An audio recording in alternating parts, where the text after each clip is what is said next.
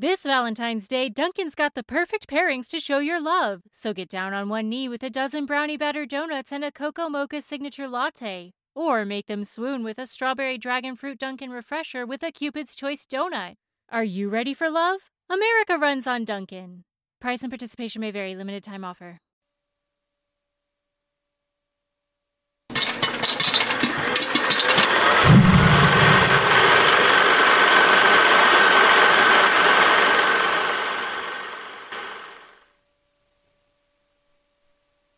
Good morning and welcome to Let's Talk Movies with Moira and Shannon. Hey, thanks for having me. Do you want to introduce yourself and then? yeah, sure. I'm Moira Gimateo and I have had a long relationship with TACA, the Autism Community in Action, and that's kind of how we got to know each other. Yeah. And uh, I'm, I love movies, and that's how we ended up doing this. There we go. And I'm Shannon. If you guys watch at all on the Autism Network, I'm, uh, you know, on a lot of the shows that we do. And I'm so excited to get to do this show with you. We've been doing it for more than a year now. I think we're like at a year and a half. I think now, it something is. crazy like that. Um, and really born from both of us posting things on Facebook, about Facebook. movies and seeing. But you, um, I do want to say this because I love TACA and I love you at TACA and all the things that you've done there. And I, you've figured largely in our story that you were somebody that um, was a mentor. It was outside of TACA um, because it was through the doctor that we were using that y- uh, you were the mentor, the liaison. Do you remember Oh, that? Yes. Oh my yeah. gosh. Like I knew you before that. Right. But then um, the doctor that we were with that was, there wasn't, I don't think there was MedMaps back then. no, there was not. Yeah. Um, but the doctor that we were using that would have been the med mapsy doctor, I don't know that he is a med map, Mm-hmm. but anyway. Um, but um, you were a patient liaison Yes. and you were the person that I could call and say, what's happening with this? Right, And right. then, of course, I continued to abuse that after you weren't working with him anymore. Be like, Moira, I don't know what to do about this. Um, so, but you were always somebody that I looked up to and admired, and we had had you on the show before, Mm-hmm, Um, and that was always a thrill. But I, I have to say this: I feel like you are my new friend. Like it's weird, we've known each other forever, but I feel like you're my right? Yeah. you're, you're my new friend, and I, I, you know, it's very telling. When I saw you this morning, I turned around, I was like, "It's Moira." Even though I knew I was going to see you, I was excited. Uh, yeah, me too. I Isn't saw that a you walking ahead of me, and I'm like, there she is. And, and I was like, oh, I so enjoy spending time with her, which we should all have that in life, Yes, right? yes. So thrilled to be here with you to discuss all of these All things. these movies. Although I, I've already said to Moira, I'm a little nervous about the movies we're going to talk about today. I'm going to try not to have my head fly around the room too much. Because that's not uh, what we want to see. So we are going to inter- uh, we are going to review some movies here in just a second that we have seen. We love. We're live right now. Yeah. A lot of times when we do the show, we are not live, but we're live right now on Facebook, YouTube, Twitter, and a bunch of other sites. Our fabulous Traven will show you on the screen different ways that you can be checking out the show, uh, whether you're watching us live or watching it later on in podcast. And we're very aware that a lot of you will watch or listen later on. If you're listening in podcast, that's wonderful. We love having you here with us. But uh, if you want to watch, because you want to see Moira and I and watch my head fly around the room, and you know we have little pictures and graphics sometimes. Uh, if you want to watch, you really want to be watching on our YouTube channel, which is youtube.com/slash autism live. But there are lo- so many different ways that you can catch our feed and see the show or listen to the show. We just hope that you will, that you'll like it, that you'll share it, you'll let other people know about it because that's how we don't spend money on advertising. Right. Uh, we just don't. And we've been here, this is our 13th year doing shows Wow. for Autism Live and, the, and now with the Autism Network. So, you know, uh, we we love when you guys let somebody else know. If you find something here that you like, let somebody else know, and there we have it. We are going to talk about the movies in just a second, but because we have you here, let's take a minute and do an update on what's going on over at TACA. Because What's happening at TACA? Yeah. There's some great stuff. Um, there, you know, the website. Always go to the website because there's quite a bit of activity now happening. We've got some more in-person events happening, um, so you can check out, see what may be happening near you. Um, we also have a lot of virtual offerings that are terrific. We have a community that's called TACA Connect that is a really great resource as well. Um, but the exciting thing is we've got a conference coming up in person in October. um, October 20th, I think the weekend of October 20th in Costa Mesa. Um, and Shannon is speaking for us, and I'm super excited about that because we we've tried to get her a couple times before, and now we got her. Um, so that is a three day. It's really two and a half days. The third day is really a half day, but it's so action packed. Um, it's amazing. We've got a great lineup of speakers. Our keynote speaker is Temple Grandin. Yeah, I was going to say the headline. Whoa. you know, not we me. love her. Yeah. We love her. Such an amazing, amazing lady. Um, and there, it's uh, if you're a client of Regional Center, they ha- we are vendored, so you can get that funded through Regional Center. Um, it's $125 right now. That includes the recorded access that'll be available through, I believe, through the either the end of November or a little bit longer. I, I, I don't remember. Sorry about that, but I think it says it on the website. Um, and if you cannot come to Southern California, we do have the recorded access available for purchase. So just the recorded access for $75. So that's a pretty good deal. So It is. It's a really great deal, and I encourage. uh, You know, in the past, we have encouraged people to go, and and I always love the week after the conference to hear what everybody. I always say, you know, so who went? What Yeah. what did you What'd you learn? Yeah. What, what did you walk away with from it? And it's it's always some version of the same thing that people say. Shannon, this was life changing. No. That and and it's always something different, Mm-hmm. some different aspect that some people will come back and go.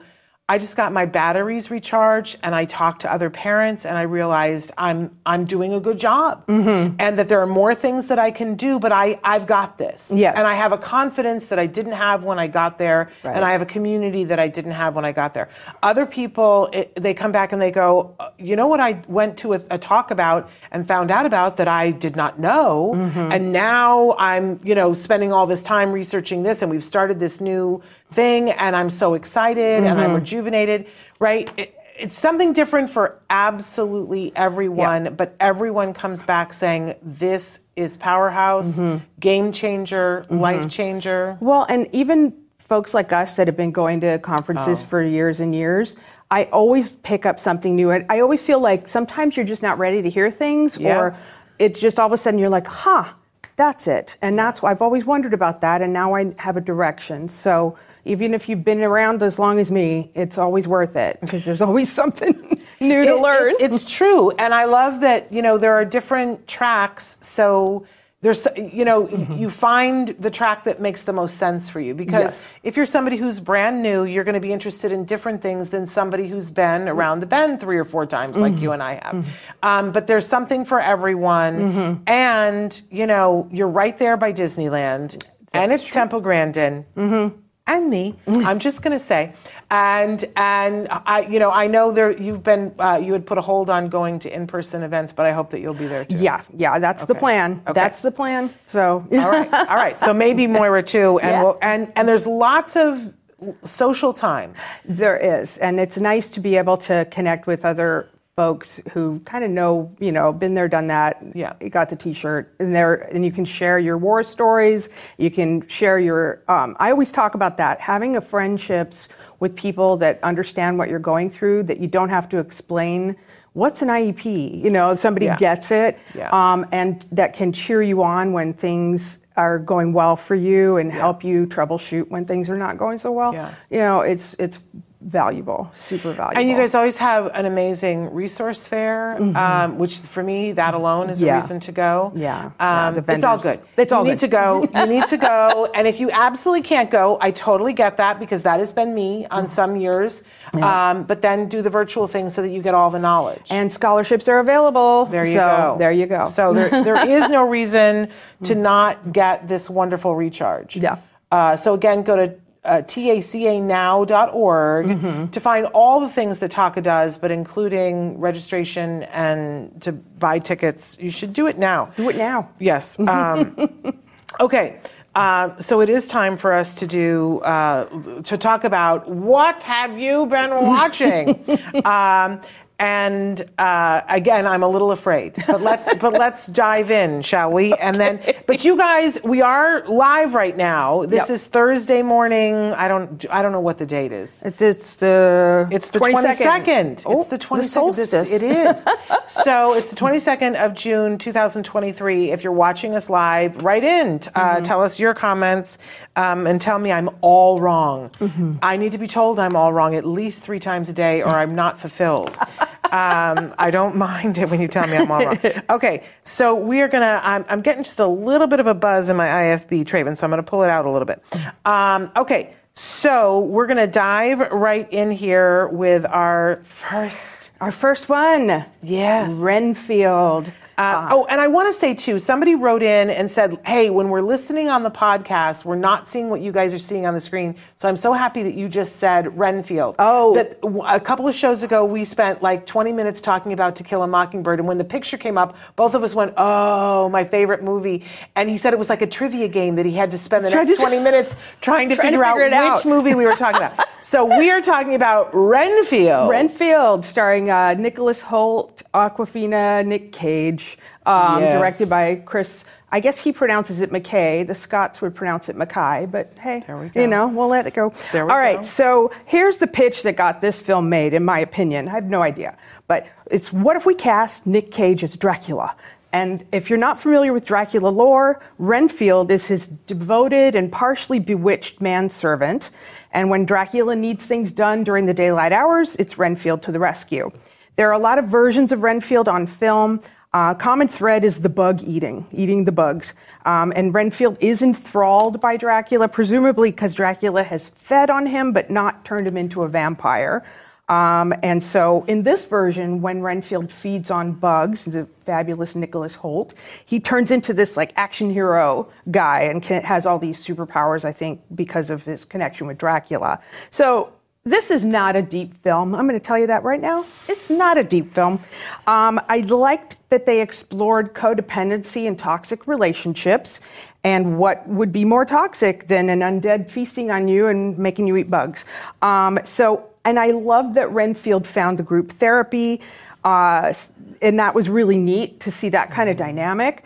Um, the fight scenes are over the top. It's gory. It's pretty gory, um, but it was fun, escapist.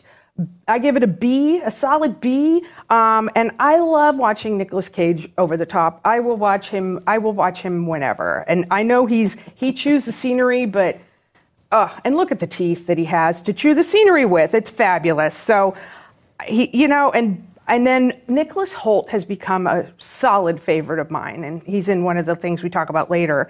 Um, he's just amazing and compelling. But I have a feeling you didn't like this. Well, this is, I'm going to say right out the, the gate, this is not my kind of Not film. your film. Mm-hmm. This is, the, you know, I'm not a big Dracula fan. I, I want to say that my husband is a ginormous Dracula fan. He's done the play, like all versions of the play, and Mm. played almost every character except for, I think, Renfield. So frequently in my married life, I am dragged to plays to watch my husband be in Dracula. And I love my husband, so I do this. You do that. Mhm. And I uh, and he asked me if I wanted to see this a month and a half ago, whenever it came out, and my son was all excited about it, and I was like, I I would rather drink poison. And then watch this film, and because I am not a Nicolas Cage fan Oh. at all, like I, I don't, I don't get it. I'm just gonna say I don't get it. Um, everybody has their tastes, right? Mm-hmm, I don't get Nicolas Cage. I don't understand why he's in so many movies. Um, I think this was the perfect role for him. Mm-hmm, if I were a casting director and this came across my desk, I would be like, "We need to get Nick Cage." Yep. So I do want to say that, and I think that he does. A, he does. He chews the scenery and those fabulous teeth, and I think that's you know Mm-hmm. uh, when they do the reel of of his movies across that they're going to feature this heavily because he's quite good in this role. It's made for him. Right. Um, I also am going to say that I am uh, newly. Uh, I don't like Nicholas Hoult, and I'm and I Ah! and I'm starting to be in a thing where I don't want to see movies he's in because I see a running theme that I don't like. Okay. Um, and so this is why you and I are This well suited to this this together because yeah. everybody has their opinions. This here's what I want to say about this movie. I appreciate what it was. Mm-hmm. Um, it is revenge porn with humor, Mm-hmm. um, and it and I think that it's for anybody who's ever been in a relationship where somebody took great advantage of them. It is revenge porn, It is- Mm-hmm. and it's over the top. The violence is so over the top that it becomes ridiculous, which I am not a fan of. Mm. Um, but you know that's what it is. Mm-hmm, That's what it is. I think if you like this type of movie, it's going to be right up your alley. It is- Mm-hmm. I would. I would rather drink poison. I did this for you, Moira. I know you did. I, I, could tell when I said, you know, it's you know it's I said, available. we can it watch it. you. And I could tell that it was not going to be your cup of tea. And my husband said, "Oh, you'll watch it for Moira," and I said, "Yes, that's how it works now, honey." Um, and I did, and um, I yeah. Yeah. I, I checked the box. Yeah. I, I got through it. It's not hor. I mean, it's not horrible. It's it's it is what it is. It's, Yeah. Mm-hmm. it's comedic horror, over the top. I think they delivered on what they said, and it's clever. Mm-hmm. I will say this: it's absolutely clever. Clever. Uh, I appreciate that. Okay. Won't right. be watching it again. Nope. Okay. Moving, on. Ah. Jury duty. Jury duty. Okay, this I had heard about, and you had said you were watching it, Mm-hmm. and I watched this for you because I, had the part. Here we go. Here we go. Yeah. Um, I can't. As Jake Szymanski is the director, and then of course James Marsden playing a very jerky version of himself, and the lovely Ron Gladden. And the premise of this is everybody in this jury duty scenario is an actor except for Ron. And I initially was like, I don't want to see some nice guy pranked. And I was like, I don't know that I can do this. But um, they, uh, I think they did a good job of making it so that he kind of knew he was on camera because they had the guise of it's a documentary about being on jury duty. And it was hilarious. And I fell in love with this guy, as did all the actors. Mm-hmm. They were just so impressed with him. And I loved how jerky James Marsden was willing to be, so over the top. And then I watched. Um, oh, and they had to they had to kind of engineer things to get this guy to behave in the way they kind of wanted him to. But it was all seat of the pants, kind of like what is he doing? And some people were wearing earpieces and you know bring this up, do that. It was an incredible accomplishment, and they said they were working towards their 12 Angry Men moment, and they they got it. Uh, one of the things I did do that they have the cast commentary for every single episode. I watched it all. Really? Listened to the cast. I only made it through like one and a half of them. Yeah, it was great to hear them talk about it. And also, Ron is in it as well in the commentary.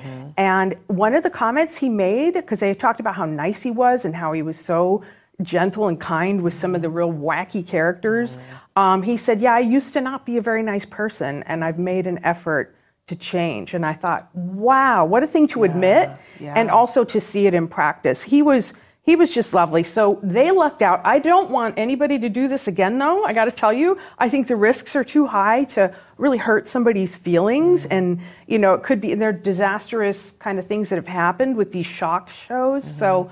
I don't want I don't want them to do it again because it's like you got lightning in a bottle, quit where you're ahead. So, but you know there'll be another one. But what do you think? Uh, my husband and I loved this. I, Mm-hmm. I mean, it's, this is right up my alley. Mm. It's reality television, Mm-hmm. but done, I thought, incredibly well. Um, that I thought that the premise was crazy. this idea that you're going to do a whole jury for weeks. Yes, And you're gonna, and Yeah. sequester them, and you're going to try to control. I thought, my goodness, Mm-hmm. who is the control freak behind this? But I thought it was done tastefully. I Mm-hmm. thought that they considered him and how, you know, th- and they let him know that he was on camera. Because a lot of these prank shows, they don't tell people, and I and that's when I get worried for them. Yeah. But he knew he was going to be on camera. I thought that some of the things that they came up with, especially with James Marsden, I have always loved James Marsden. I feel like he is an undervalued actor because Because he's so handsome. and he's always willing to go that extra mile. He's Mm-hmm. willing to make fun of himself. He's hilarious, talented. Mm-hmm. And I just, when somebody is that willing to you know be Yes. like I'm going to make myself look like an ass. I just like because you know they're secure if they're going to do that. Yes. I just thought he was delightful, but I you also got to see all these other no, unknown actors work out like serious chops. I don't know how they didn't all crack up uh, because there were so. We laughed so hard that at one point my husband and I fell off the couch because we laughed so hard at something that happened. I don't know about you, but I need that every once in a while. Yeah. I thought it was delightful. I thought it was humane. Yes. I can't wait for them to do another one. My husband said they're not going to be able to do another one. I said, "Oh no, no, they won't do another jury duty, but they're going to come up with another Some other thing." premise, yeah. And and I thought it was I thought it was just delightful. And then we- you know we said we want to see the behind the scenes, and they had a brief behind the scenes, but then we started do, watching the cast The thing. cast and then I just had other things I had to do, but it, that was also really delightful, and to see all the work that it went into.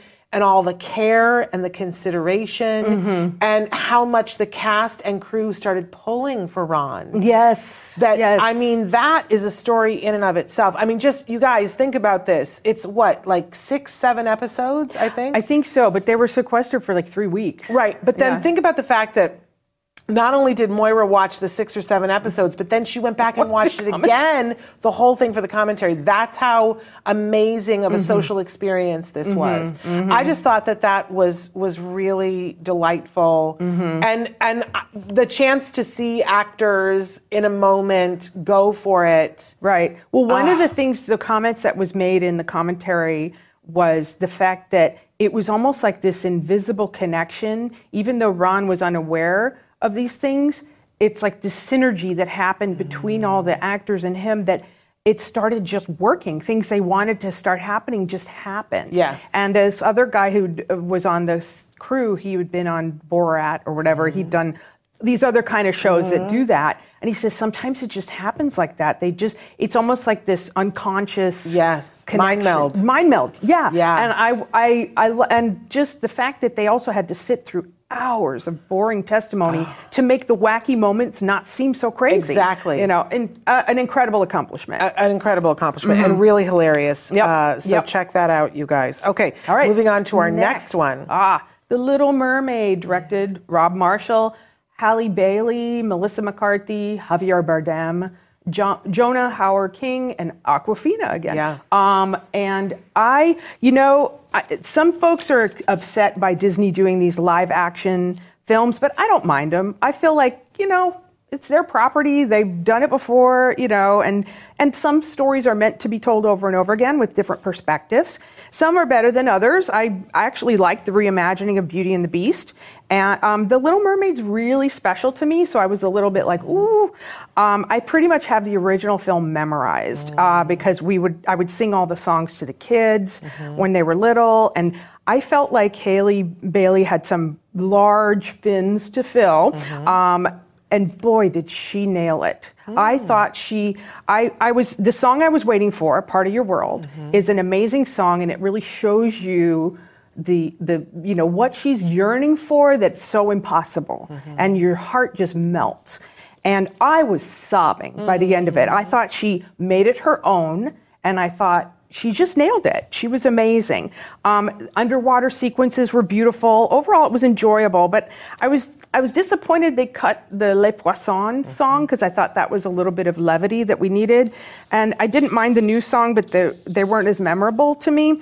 Um, but it was weird. Like I love Melissa McCarthy, but I think some of her line delivery was exactly the same as Pat, as the great late great Pat Carroll.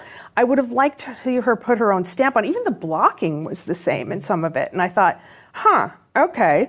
Um, so, and I'm glad they didn't mention Ariel's age because in the cartoon she's 16, and and I'm like, ooh, you know, Yeah. getting married. It was a little bit Yeah. weird. And then they added a little twist to the curse that um, that uh, Ursula puts on Ariel to make the kiss the girl scene a little bit better. I don't know. It it it was effective, but um, and then I was saddened by the uproar over casting her.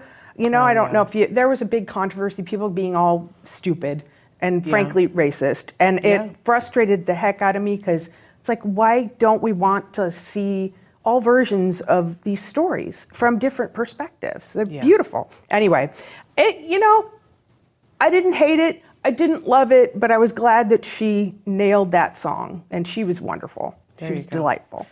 And I got to say, I'm in the category that um, I didn't hate it. Um, I didn't love it. I, think I, I was frustrated by it because I thought saw so many great things in it. Mm. And then, it, it- you know, it's sort of like if somebody has spent hours upon hours to make a cake, mm. and they've spent hours to get like you know these little flowers over here exactly per- perfect, but then mm-hmm. they allow like you know something horrible like a bite to be taken out of it and you go why would you allow that? Mm. Like why wouldn't why would you spend this much time on this aspect of it and then let it all go in other aspects because i really felt like that's what happened and i don't even know who in production to blame for that is that the producer like I, I, okay just an example they clearly spent a small fortune on the animation. I, I want to see the behind the scenes of how they filmed How they this. did the underwater, because yeah. the underwater stuff you would have these really long. I felt too long. Mm. Like I felt that the pace was a little bit slow. But these, you know. Cinematic, I mean, gorgeousness of this lighting, and you had to imagine all the things that they did. I couldn't tell what was real and what was what wasn't real. Mm-hmm. You knew that there had to be some sort of a mix of CGI. Mm-hmm. Um, it would just be absolutely amazing. Mm-hmm. But then there would be animation when there's a person like Ariel's swimming around, and there would be when she would move, there Mm-hmm. would just be a like it wouldn't quite mesh, Mm, like her face wasn't in the right place, or that like that didn't keep up. Just it just pulled me out of it, Mm, and I would go, why didn't you spend? If you're going to spend that much money, take a little bit more time, get it exactly right. Right. we talked about this afterwards that Javier Bardem's hair, like, I mean, just the attention that was mm-hmm. given to his hair flowing mm-hmm. underground and the mm-hmm. lighting around his hair was absolutely amazing, Oscar worthy, certainly. And then they get to, I don't want to do too many spoiler alerts, but there's a scene where he pops up out of the water and his hair is like this really bad wig that is mm. mashed down to his head. And my husband said he looks like a parking attendant at a bad garage. like, why did somebody not take a minute and do something with Javier Bardem's hair? like, it's just, it's just like, and and you had no choice but to be pulled out of the film. Right in those moments. Yeah. And go, oh, right, I'm watching a film and you spent a lot of money and you didn't get. Mm. And, I, and that, for that, I was griped because it's a movie that could have been Mm-hmm. amazing. And I thought Melissa McCarthy was wonderful. Mm. Um, but I thought it was a, a great homage to Pat Carroll, but I thought that it was enough different that I You was. felt I it was good. different, okay. And I thought that how um, I always want to say Halle Berry. It's I know, Halle Bailey. Bailey. Mhm. So confusing. Mm. Um, I thought that she was great. I thought that the young man and his new number, the song that he sang, was a little over the top. Oh, was kind of forgettable too, honestly. Yeah. Well, it was a lot of. Yes. You know, Yeah, Gaston and- towards- and, I'm, Yeah. I'm going to pose and whatever. I, was like, eh, I'd like a little more heart and a little less Gaston. Mm. Um, but um, I thought Awkwafina was a really fun addition. Mm-hmm. I wasn't in love with the new song that she sang. It was Mm. Yeah. a, sometimes I couldn't understand what they were saying. Well, the words, it's, it was Lin Manuel Miranda was, you know, he's Disney's go-to guy. Yeah, I love for Lin, stuff. love I Lin. love him, but it was a little quick, and I, you know, my old ears had trouble keeping up. Yeah, I you know? yeah, I found I, I was missing having closed captioning. yeah, yeah. Uh, somebody said I didn't understand a single word Javier Bardem said, and I, oh no, no, no, no, that's not a good sign No. for a movie. But uh, you know, I mean, there's enough there to go see it. I did find myself going. Who is this movie meant for? Because I thought that there was some really intense stuff. We saw a 10:30 show in the movie theater, and I deliberately wanted to. Normally, I love to watch with a bunch of kids in the audience, but I kind of wasn't in that mood. And there were kids in the audience, and they were screaming in terror Oh, at some of the scenes. Oh. And I don't know if it's like that at all showings, mm. but I thought it was a little dark Little for intense and little kids. Mm. So I thought I was like, "Who is this for?" And then I kind of feel like it was for people that are in, you know, your age range, and, and my friend Rachel, who loved. I was a little bit older mm-hmm. for Little Mermaid, mm. uh, and we didn't watch it. I think we saw it once with my son, so it wasn't precious to me. But Oh. the people that I know that loved it were all about going to see this, and I, I'm just not sure who this movie was meant for. Interesting. Well, But enough good things. Mm-hmm. I just wouldn't take a five year old to it. Yeah, maybe it, I think the cartoon gives you a little dif- distance, Yeah. you know, than than a live action because live action did I mean, get dark. Yeah, that whole scene where she's stirring the, screaming children. Aw. Yeah, it was intense. I, w- I felt it was intense. Yeah, yeah. So there we go. All Okay, right. moving on. Next up, Oh, here we go. Ah, The Great. And I love, and it says an occasionally true story often underneath it. Um, it's on Hulu. The fabulous Elle Fanning, the, in my opinion, fabulous Nicholas Hoult, Phoebe Fox. And it is a, a third season, uh, is what we finished with. That's it. It's only three seasons, which I'm glad because I think it did it well. Um, if you have not been able to watch it, binge it, um, in my opinion. And it's about the young Catherine the Great, married off to Peter the Great's son, Peter the only so-so, um, or more accurately, Peter the Third, played by Nicholas Hoult. Um, Catherine, played by Elle Fanning, arrives at the Russian court and finds that her husband's a bit of a party boy and not interested in changing in how things in Russia are run. And it's full of courtly intrigue, a lot of bed hopping, general orgy type activity for everyone. Um, the first season kind of focuses on what happens when you've got a ruler that's in, incompetent and not really interested in ruling.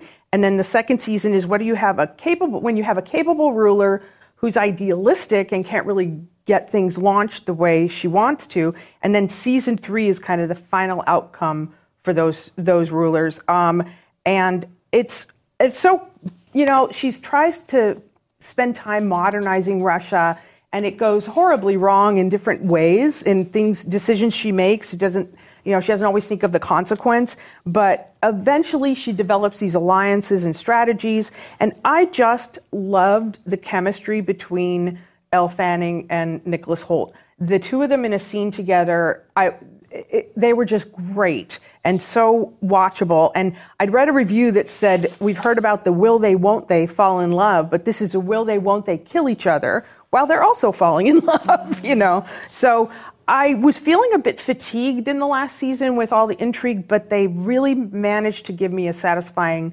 ending. And I, I loved it. But I think you're not the Nicholas Hoult fan, so let's hear what you've got to say. Yeah, I really, really, really hated this, and and uh, you know, and I oh for so many reasons. Okay. I do want to say that I uh, gleefully said let's include this one because I had watched the first season and loved the first season, Mm-hmm. and I had not yet seen the second season, so I had to binge the second season and the And third the third. season Oh, wow. to watch, and I. I'm just going to be honest. I couldn't watch the whole thing. Mm. I, I had to start skipping things, but I did watch the completion because I wanted to be, you know, at least a little bit fair. Here's my problem with it. Mm-hmm. Okay. Uh, you know, the first season, I, I love that it's a retelling and that it's a sometimes true story. Mm-hmm. And I thought what they did the best in the first season is exactly the way you outlined it. It's, you know, this this somebody who's idealistic and, and shows up and, and not only is he a party boy, he's violent, violent and cruel. stupid and cruel. And she says, I don't want to have anything to do with you. And she's caught up in this whole uh, court intrigue. And, um, you know, she's discovering who she is as a young woman.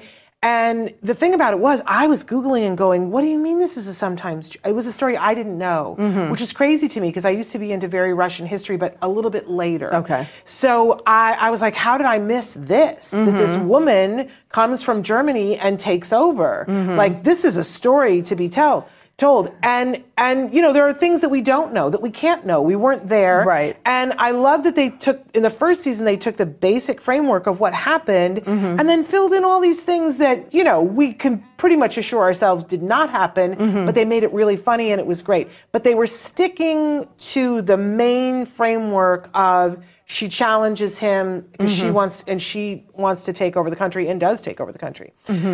Then we get to season two, mm. and I think what I think what happened writing. I mean, they have some of the wittiest, funniest people to do the writing, and Elle Fanning is great, and I like Nicholas Hoult. um, but now, what happened is, as often happens when you're working on a show, there's this amazing chemistry between two of the leads. Mm-hmm, mm-hmm. What are you going to do? Because in history, In, in fact, in history, she usurps him, and eight days later he dies. Oh. In the real in the real Oh. Okay, history. okay. Well, that wasn't going to work for them because they've got two stars. Mm-hmm. So now they decide to monkey with history and Mm. go even further with it. But what they decided to do is feed on the chemistry of it, having forgotten we set him up to be mean, cruel, stupid, Mm, and privileged and out of control. But now we're gonna we're gonna try to work it so that these two fall in love, and I have a real problem with that. Mm. Okay. Um, I, you know, I come from, and I, and I have a real problem on many different levels. I come from the generation of women that I was in love with General Hospital, Mm-hmm. and uh, I, I've drawn a complete blank. What are their names? All my children are No, no. oh, the- oh, Luke and Laura. Luke and Laura. Oh, Luke yeah. and Laura. And when I was in freshman in college, you know, they canceled classes for the day that Luca and Luke and Laura got married. And and uh, but as an adult, Mm-hmm. You look back on it, you're like- and when somebody says to me, I don't understand that because you know how that romance started was that he raped, raped her, and yeah. they in no way tried to make it seem like was it a rape? No, it was a full on rape. But then the two stars had chemistry, and Mm-hmm. and we all went along with it. And I just have a hard time with that Yeah, now. I, I'm like, Mm. it. You know, I think it sends the wrong message to everyone, Mm. to our young men, to the young women. That the fact that they, oh, it made me so mad Mm. that here is this woman in history who Mm-hmm. fought for something, and I feel like they minimized it by having her fall in love with the, you know, the the f boy. Mm. Um, I just and and so much of the show in the second season turned into how many sexual jokes can we make? Mm. How much inappropriate sexual stuff can we have going on in the background? I just I just couldn't handle it. Yeah, I no. just couldn't handle it. And I and I then watched parts of season 3 because I wanted to see some of the bigger plot points because I read about what happens and that you know Mm-hmm. eventually they try to reconcile what actually did happen in history. And I felt that it was such a disservice to her, to the memory of that character, and to what they started out to do, where they ended up with. I, I just didn't like it. I, uh, Would, I mean, I don't want to spoil the last scene, but I felt like the last scene was with her was very powerful and bittersweet, and I don't know. You know, you you're not buying it. Not buying it. I mean, for me, it was too little, too late. too little, too late. All right. Um, All right. And it had already besmirched. When you read about the things that this woman accomplished, Mm, uh, and there were things that they showed you in the very end of some of the things that she accomplished and why she was going to accomplish them, but they still did it under the haze of that she was unsure. Mm. She, you know, that she had to look to the. I, I felt like it was very belittling of women. Interesting. Okay. And All I right. couldn't get past it. Okay. I couldn't get past it. Hey. So yeah. there we go. There we Okay. go. All right. All right. The next one is still, Oh, and this is a documentary. Um, David, is it Davis Guggenheim or David? I always forget. Um, and or I have Noah Gu- Guggenheim. Oh my goodness! I don't Now know. I want to search have no it. idea. Mr. Guggenheim. Um, apologies. Uh, Michael J. Fox and, and Tracy Pollan are in this, um, and it's about Michael J. Fox's life. Um, and I love him, and I'm blown away by his perseverance in the face of an incredibly difficult illness. Um, and the name of the film comes from a question posed by the filmmaker uh, before Gar- uh, Parkinson's, what would it mean to be still? And Fox answers, I wouldn't know. And it's, it's told through interviews with uh, Michael J. Fox and intercut with uh, clips from his films and television career. And I, you know, I, I actually wasn't a fan of using the clips the way they used them because they, it was kind of clever because it was almost like reenactment and they were using the clips to, to, um, uh, uh, illustrate what was happening in his life. Yeah. But then I'm like, but I know that that's from Bright Lights, Big City. But I know that that's from, and then like talk about the game of trying to figure it out, the trivia Yeah. game. And I found that a little distracting. Mm-hmm. Um, and, uh, you know, but it, it was awkward too. Um, and I'd rather have them all put in context and shown like, hey, here's him walking on the red carpet, or hey, there's this. Because they did talk about how he disguised his tremble in his hand. And I thought, you know, I might have liked to have seen a couple of clips of that. You know, I don't know. I just felt like it was a little weird. But um, but he is such a charming guy, and um, and it's it's none of that's diminished by his struggle. And you see, like in one sequence, he falls because he turns to talk to a fan who's like, "Oh, I love you," or whatever, and he falls because he's unsteady on his feet, and you're like, oh, and she is like, "Oh," you know, and everybody helps him up, and he's like, "Ah," you know, this is what happens, and you know, we actually. Uh, just had a family member diagnosed with Parkinson's, and she was told that if it comes on earlier in life, like it, it did for Michael J. Fox, it comes hard and fast. Mm. And then later in life, it's, I guess, a little bit slower to progress. And I know that that was something, uh, Parkinson's was like kind of an old person's disease until I think Michael J. Fox you know, came forward with it. And I love that his foundation is trying to find treatments. Um, so, you know, and I loved, uh, I went to his website and he said, I look at hope as informed optimism. And I just thought that was a wonderful, wonderful quote. And I, you know, what's not to love, right? Yeah. I mean, yeah. You know, what do you think? Yeah, it's interesting because I guess you know the difference uh, for me because I got so psychological with with talking about the great and, mm-hmm. and got because I was pulled out right. Whereas and and you got a little like looking at and got pulled out with this, uh, with this. and I didn't. Oh, interesting. Um, because I was just on the ride, mm. and I think sometimes that happens. You're on the ride and you're not being pulled out. Mm-hmm. Um, and I was just so I hadn't thought about that. I yeah. totally see your point, but mm-hmm. I I was just sucked in mm-hmm. to um, you know it's interesting because I, I was raised by a mom who uh, was born um, with a physical disability. Mm-hmm. She had mm-hmm. both feet facing backwards. And it's so funny that, you know, people, when, when you tell the story of my mom, for instance, people will say, oh my God, she sounds like such a warrior. She sounds so mm-hmm. brave, mm-hmm. right? And, and one of the things that I loved about this was that they showed this family that I think all of us look at this family and go, oh my gosh, mm-hmm. this family is so brave and he's so brave and he's out there telling the story. But he kind of poo poos all that and he's like, no, I'm just here. It's just yeah. me and I'm here and and you know this is my story i'm living my story so I, I really related to that and i i loved that we got to see him with his wife and with his kids mm-hmm. and see that he is leading a full life yeah and that we, you know, we don't need to feel pity for him. Mm-hmm. Um, but I do think that his story is so important for us to watch because he's facing his reality. And, and I'm sure that there are fearful moments, and I'm sure that there have been fearful moments. How could there not be? Mm-hmm. But he continues to face it. Yeah. And, yeah. and, he, and he's not asking us to look away. Mm-hmm, mm-hmm. there are a lot of people that shut themselves up and say, I'm not going to burden society with that. Right. I'm, I do not want the pitying looks. I don't want whatever. And he just keeps on moving. Mm-hmm. And it's so interesting when you think about the title about still, and there's, you know, the, the, the you know, the actual remaining still, which he's, as he, he said, he, he never was able to do that. Mm-hmm. But it's also about the perseverance. Yes. I'm still here. I'm still yeah. here. Mm-hmm. I'm still doing this. I'm still, you know, loving my wife. Mm-hmm. My wife's still loving me. I'm still being a parent. Mm-hmm. I'm still trying. I'm still having a hard time. Mm-hmm. I'm still doing all these things. I, so I thought it was a lovely, lovely doc. Mm-hmm. I'm sure that it's going to get tons of nominations mm-hmm. because it should. It's very emotional. Mm-hmm. Um, and I'm glad that he took the time to do this. Yes.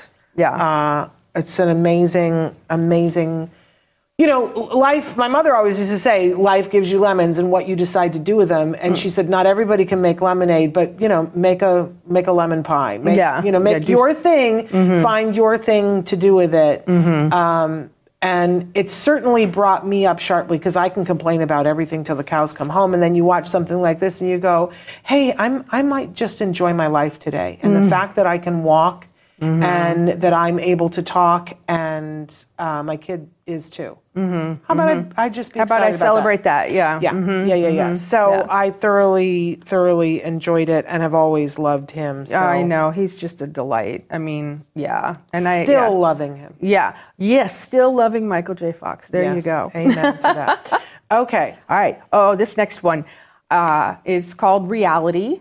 And the director is Tina Satter and uh, stars Sydney Sweeney, Josh Hamilton, and Marchánt Davis. And this is this film made me so uncomfortable, and there wasn't a single raised voice or violent gesture. Mm-hmm. But this film is based on uh, the transcripts of the interrogation of the main character, um, at- who's a real person, and her real name is Reality Winner. Which what a name, right? Um, she was a, and she is or was rather an Air Force veteran, and at 25, she was a Farsi translator and Pashto, and she spoke several languages for a government contractor. Um, two FBI agents, played by Marchánt Davis and Josh Hamilton, show up at her house and interrogate her. They have a search warrant because somebody from her agents, her group leaked classified document to a news agency. So this originally was done as a Broadway, off-Broadway play it, called "Is This a Room?" Reality winner verbatim transcription. The playwright is the director, Tina Satter, and she and James Paul Dallas adapted her play into a screenplay, and Satter, of course, is the director.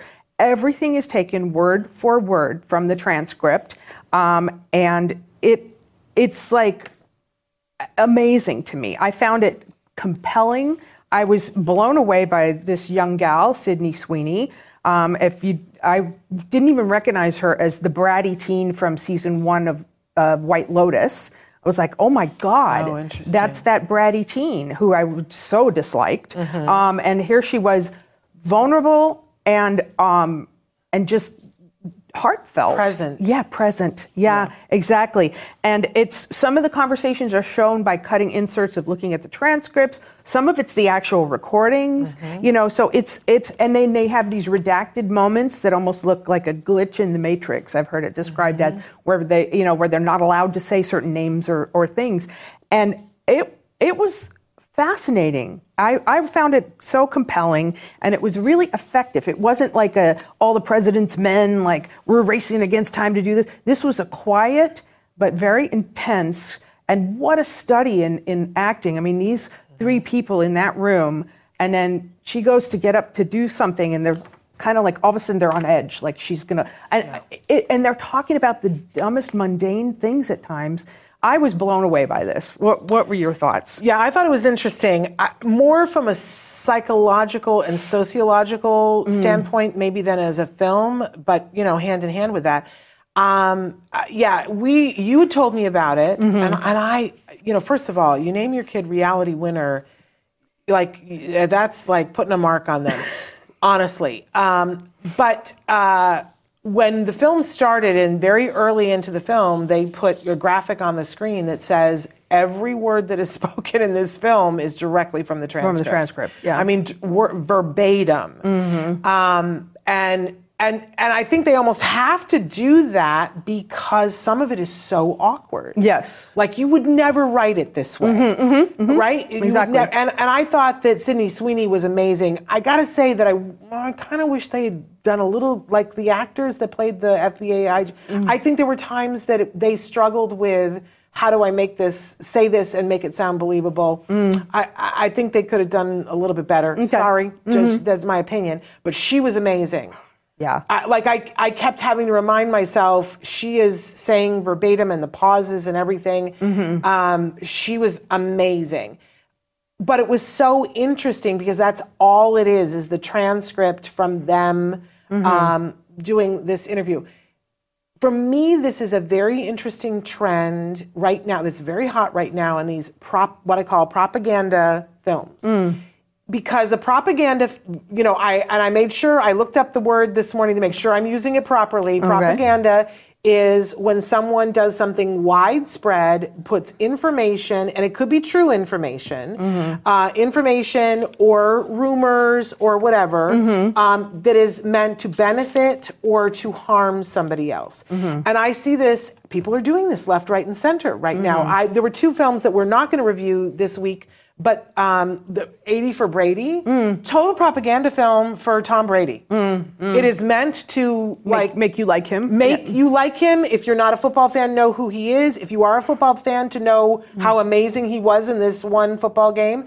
Um, the new movie with Sam Heughan, the um, uh, Love Again, Yeah, or yeah, something like yeah. that. total propaganda film for Celine Dion. Did not know that when I sat down to watch it. Thought I was going to watch a nice little r- romantic movie with Sam Heughan. It's not. Um, it's it's a propaganda film for Celine Dion for her to put out about her love story with her husband and what she's doing now and.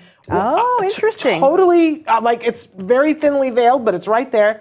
So you know, it seems very, and there are tons of things Mm-hmm. that are like this now. And this doesn't mean it's bad, Mm-hmm. but I think there's an agenda that we're, it's not just about entertainment, which, you know, throughout history, there, you know, you Mm-hmm. could use entertainment, plays and things to uh, educate or Mm-hmm. to entertain or whatever.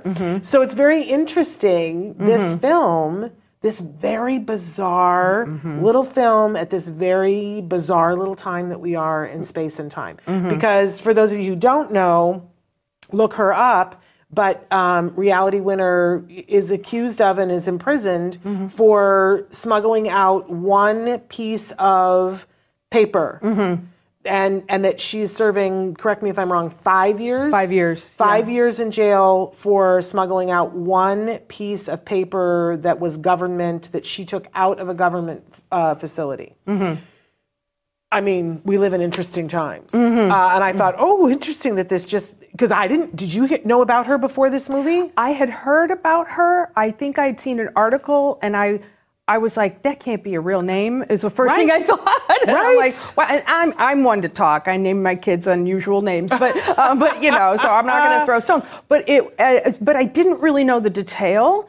And this was very interesting to me to see it. And you're correct. It's kind of the, there is an agenda for sure. But I, I actually think that's probably why they did verbatim Exactly. transcript. I thought they know? were very smart about that. Yes. Because they don't give you any opinion. They go, this is what Mm-hmm. This went is down. just the you facts, ma'am." decide. Yeah, mhm. Um, but it but it is very unnerving the way that Mm-hmm. they do it. And it's very I thought it was a little manipulative that they get to certain parts where they have to redact. Yes, yeah. And the way they dealt with that sent a shiver down my spine every time that they did it. Mm. Yes. And and it made me I was googling like a mad woman going what did I miss? right? Um, I thought that that was really and it forced very me yeah. to look up and go what actually happened to this young woman and what's the story? Yeah, same, Why yeah. has she gotten the strictest sentence Yes. for the smallest amount of information? Right. um, you know what what's up with that. Hmm. Um, so interesting, Mm-hmm. but I think we're going to see much, much, much, much, much more of this. okay. okay.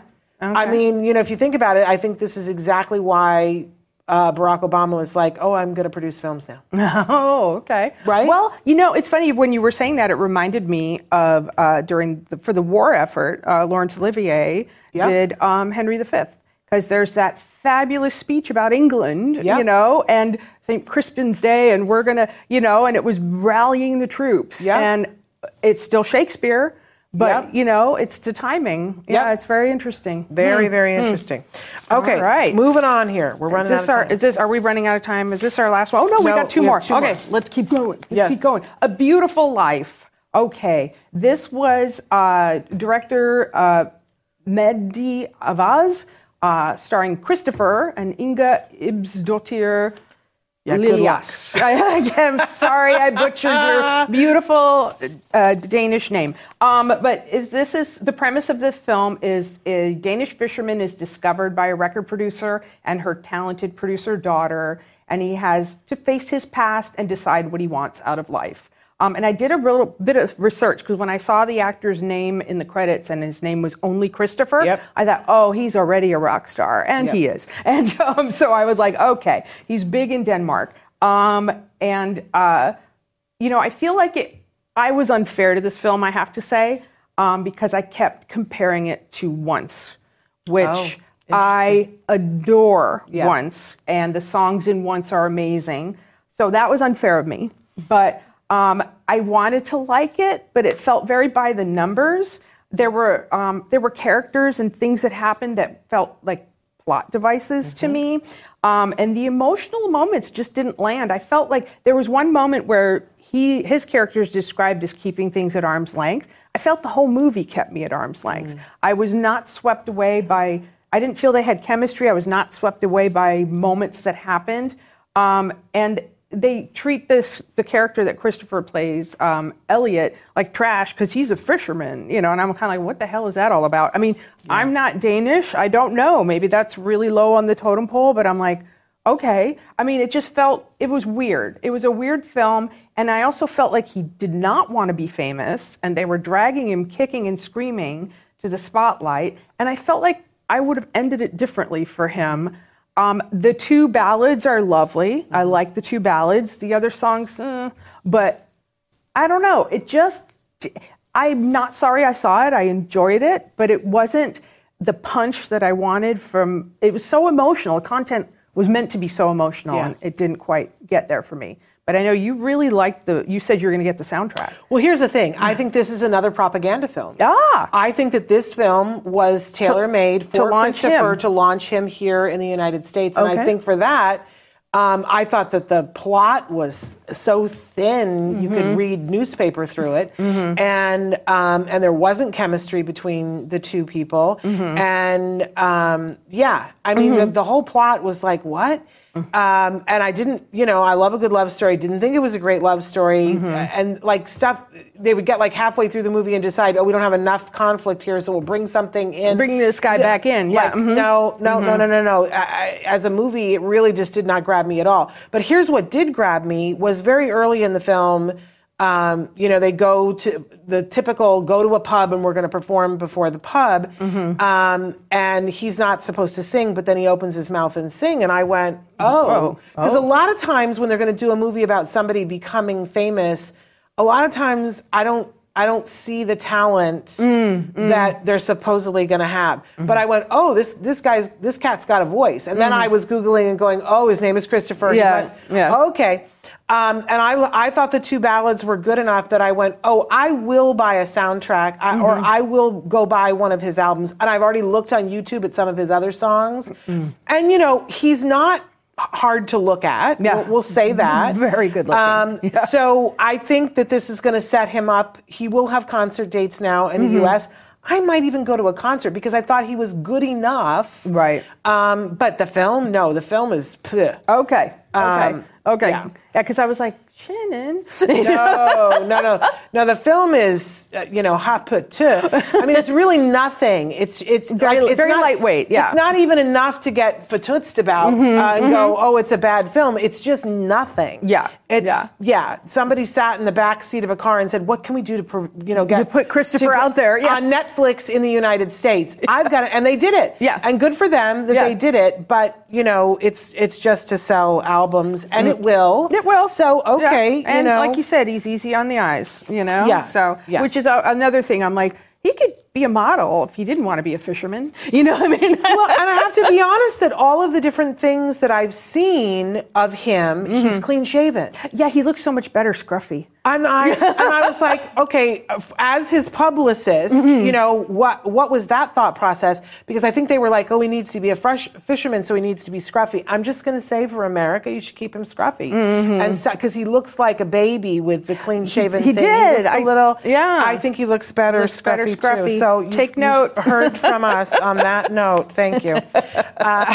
okay, Okay. Last but certainly not least. And there's Are You There, God? It's Me, Margaret, um, directed by Kelly Fremon Craig, starring Abby Ryder Fortson, Rachel McAdams, and the fabulous Kathy Bates. Um, this, I really wanted to love this. I liked it. Um, but uh, I read most of Judy Blume's books, and I was probably the age that Margaret is when I read that book. So it really, like, woo, the perils of middle school, wanting desperately to grow up, sharing with your closest friends all the, the people you have a crush on and what stage of puberty you're in. All of that's like very familiar. And this is all being done while surrounded by shag carpet and olive green appliances of the fabulous 70s.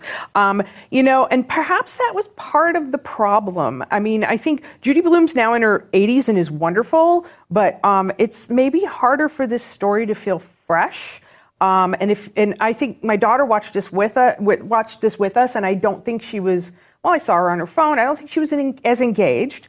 Um, and honestly, a fresh and horribly painful take on middle school, eighth grade. I don't know if you saw that film. Oh, it's hard to get through because you're like cringing. Um, I, my toes still curl in, in embarrassment thinking of that film. But this back to this one. Margaret's played by abby ryder fortson and she does a great job. And of course kathy bates is her amazing grandma and rachel mcadams. I love rachel Yeah, mcadams. too. oh my goodness. And um, i didn't remember all the details of the book. I didn't remember the the conflict of the religion and the estrangement from the other parents because um, her parents one is christian one is jewish and Kathy Bates is her Jewish grandmother on her father's side, and her mom's family has kind of abandoned them.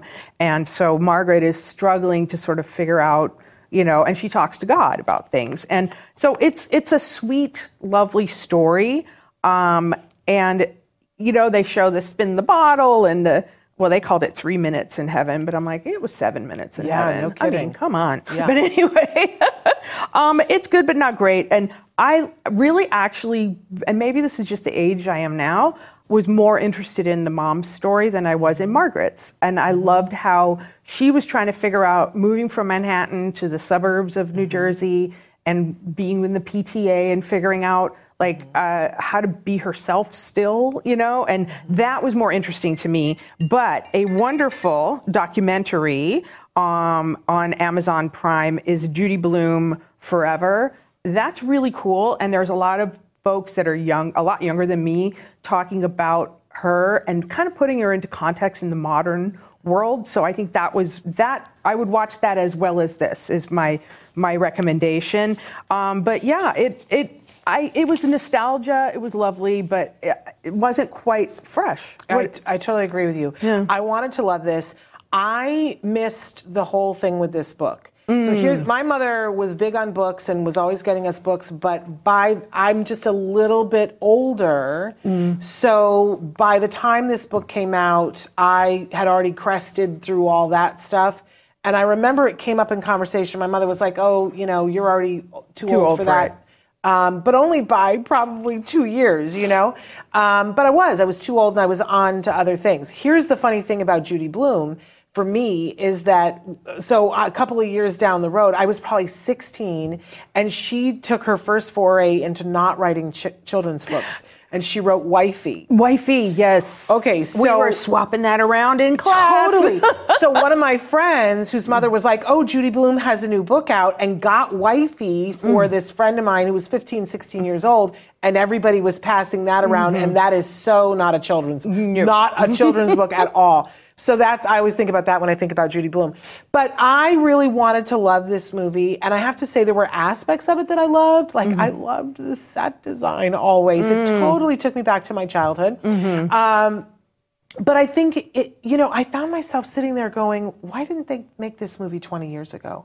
Like, why didn't they make this movie all the, and, and I kept going, oh, because it has some very problematic things in it that mm. I think we probably couldn't have done it till now. But because of that, it needed a little zhuzhing. Mm. And, and it mm. just somehow didn't connect. It was it was too much of a time capsule. Exactly. And yeah. and I think we needed a little bit of if you're going to make it in 2023, they did change some things. Mm-hmm. Yeah, So if you're going to change some things, change it enough so that we get a little perspective Right. on some of the messed up things that we did back then. Mm-hmm. Uh, so I I feel like it didn't entirely land even though the three female leads Mm-hmm. totally were given 150%. I mean, Kathy Bates is wonderful in Mm. This. Rachel McAdams is fabulous. And this young woman was fantastic as well. Mm-hmm. So, but it just kind of never, never got into the stratosphere. It's Mm-hmm. nice. It's nice, worth watching. It's not a bad movie. You're going to enjoy it if you watch it. Um, but it's not a great movie. Right, exactly. Yeah. Yeah, and I think I had a, set, a lot of sentiment wrapped up in it too, you know, because of me. I read all of her books, and I just, you know, and like I, I can't recommend that documentary highly enough. I, I haven't checked it out yet, but You I'll have to check it- that out. It's a wonderful way to sort of see what how important she was, Yeah. but also now you know, a little old fashioned, you know? Yes, And that's yes. the reality. She's 80. She's allowed to be, you know? Yes, and Yeah. well, I mean, now the big thing that everybody talked about it isn't just about, and because I hadn't read the book, I didn't know this, but my husband asked me, and I said, "Oh, it's the book about the girl who gets her period." Mm-hmm. That's all we talked about. My mother said, "Oh, you know, you don't need to. You already know all about that. Right, you don't need to right. revisit that." Right. But so I didn't know all the religion things that Yeah, were in it, and yeah. all these other things. But we are in a phase in our lives right now where. We're looking at those things in a much different way. People are throwing period parties for their daughters. Mm-hmm. Well, it girls is- are naming their periods. Yes. like it's so if you It's if so you're different. If you're And going it's- to in 23, you've got to have some sort of a some sort of viewpoint. different thing. Well, and it's funny because uh, they all vow to tell each other when they get their period. Yeah. And, and I had a group of friends, and we made the same vow. Yeah. And I remember coming to them, I got it, and two of them were like, "Oh yeah, I already got it a few months ago." And I'm Yeah. like, "And you betrayed me and didn't tell me and didn't tell me what happened." And oh. then- And then there's a reverse kind of betrayal for her. Yes. And I thought, see, there's so much shame and Yes. weirdness attached to all of it, and so I thought that was a valuable topic. But I, yeah, it just Yeah, wasn't- I almost wish that they had put a, a narrator in who was telling her granddaughter about when she got her period, and then we travel back in time. Yeah. something. Yeah. some device to help us to grab on to this thing that felt like it was my grandmother's old Afghan. Yeah. Which probably would look fabulous with the shag rug. Right. right. Can I just say that one of the things about it that really made me think afterwards was that I spent most of my teenage years trying very hard not to be embarrassed because my parents grew up in Iowa and mm. we were living in upstate New York. Mm. And I felt like my parents were so far behind the times and didn't understand pop culture and didn't know. And I was always rolling my eyes at them and going, that's not how they do it here. right. And just, I, you know, I was just always so mad at them that they, I didn't feel like they had their finger on the pulse. Yeah. And yet I'm watching this film mm-hmm. where, you know, they're trying to make us all believe that it's 1970 mm-hmm. and, and every piece of furniture in it my parents had, everything on the wall, the decor. And, and I found myself going, my goodness, my parents truly did have their finger on the pulse, and I just didn't realize Yeah, it. yeah, And, yeah. I, and I wanted to like, you know, apologize to my parents and say, apparently you were right on schedule. You were really hip. You like you had the the copper salmon jello mold on the wall just like everyone else, mom. I had no idea and I was constantly accusing her of not Of not being with it. yeah, not like, you know, why are you so 1957? um, and, you know, it's not, you know, anyway. Yeah. So there you go. And, but karma turns around. My nieces and nephews and my child constantly tell me, they're like, oh, it is not 1994. I know. I get. I, Uh. I my daughter didn't like it when I kept using the word groovy. She's like, "That's really outdated." And I'm like, "I'm bringing it back." yeah. she doesn't mind now, but back There we when go. you know, you're there to embarrass your children, right? That's Is that's of our that's our whole existence. our whole existence. Okay, so we're out of time. We're past time. Sorry, keeping you guys late, but hopefully you enjoyed this. We would love to hear from you guys if there are films or TV shows that you want us to review uh, for next month. We're going to be back with. Um, are there summer blockbusters this summer? It's weird right now Well, there's because of the writer's strike. The Marvels. I don't know when Oh. that that launches, but that I saw a tra- trailer for that. oh, just the Marvel movie. I know, I know. Are we done with them? But these are the three. They're three women, so I'm kind of like, okay. Oh, is, I don't even know what that is. Oh, yeah, it's Captain Marvel, Ms. Marvel, who's the first um, uh, Muslim uh, superhero Okay. that did the show about her, and then uh, General uh, Rambeau, the gal. I heard last name is Rambeau, but she's uh, uh, Mar- Captain Marvel's friend, and you know, so Okay. I'm like, I'll, I'll right. watch that, you know, but yeah, I don't know what else is coming. Out. I out. loved the oh, first the Wonder Woman. Barbie movie. Oh, I know you. I've seen that preview and asked and scratched my head and said, "Who is that for?" it's, for, it's for me and my daughter. She's Uh, okay. a big Greta Gerwig fan, so we're probably. My husband is excited about it, and Yeah. I said, "Who are you, and what have you done with my husband's body?" It's a lot like, of I pink. can't wait. It's a lot of pink. Uh, yeah. Okay. What uh, What else are you looking forward to? um, you know, those two were the top of the list. Um, I you know what we're going to see supposedly later on this evening is Atomic City. Oh, that's the Wes Anderson. yeah. Yeah, I'm. I can't decide if I'm a fan of Wes Anderson's or not. Me too. Yeah. It- it- so like I'm sometimes curious. it works for me and sometimes, it doesn't. It feels a little too self-conscious Yeah. sometimes. Uh, so but- I'm interested. Maybe I'll try to see that too. Maybe Okay. we'll try to talk about that next time. All right. Well, let us know if there's something you want us to review. We take that very seriously. Uh, we hope that you all will tune in tomorrow uh, as we show you another episode of Stories from the Spectrum. It's all content by and for people who are neurodiverse, so we're really proud of that. And we'll be back on Monday with a live show. So uh, until then, give your kiddos a hug from me and one for you too. Anything from you? Just keep uh, keep watching stuff and telling us what you want us to watch. There we love go. hearing it. All right, you guys, take care.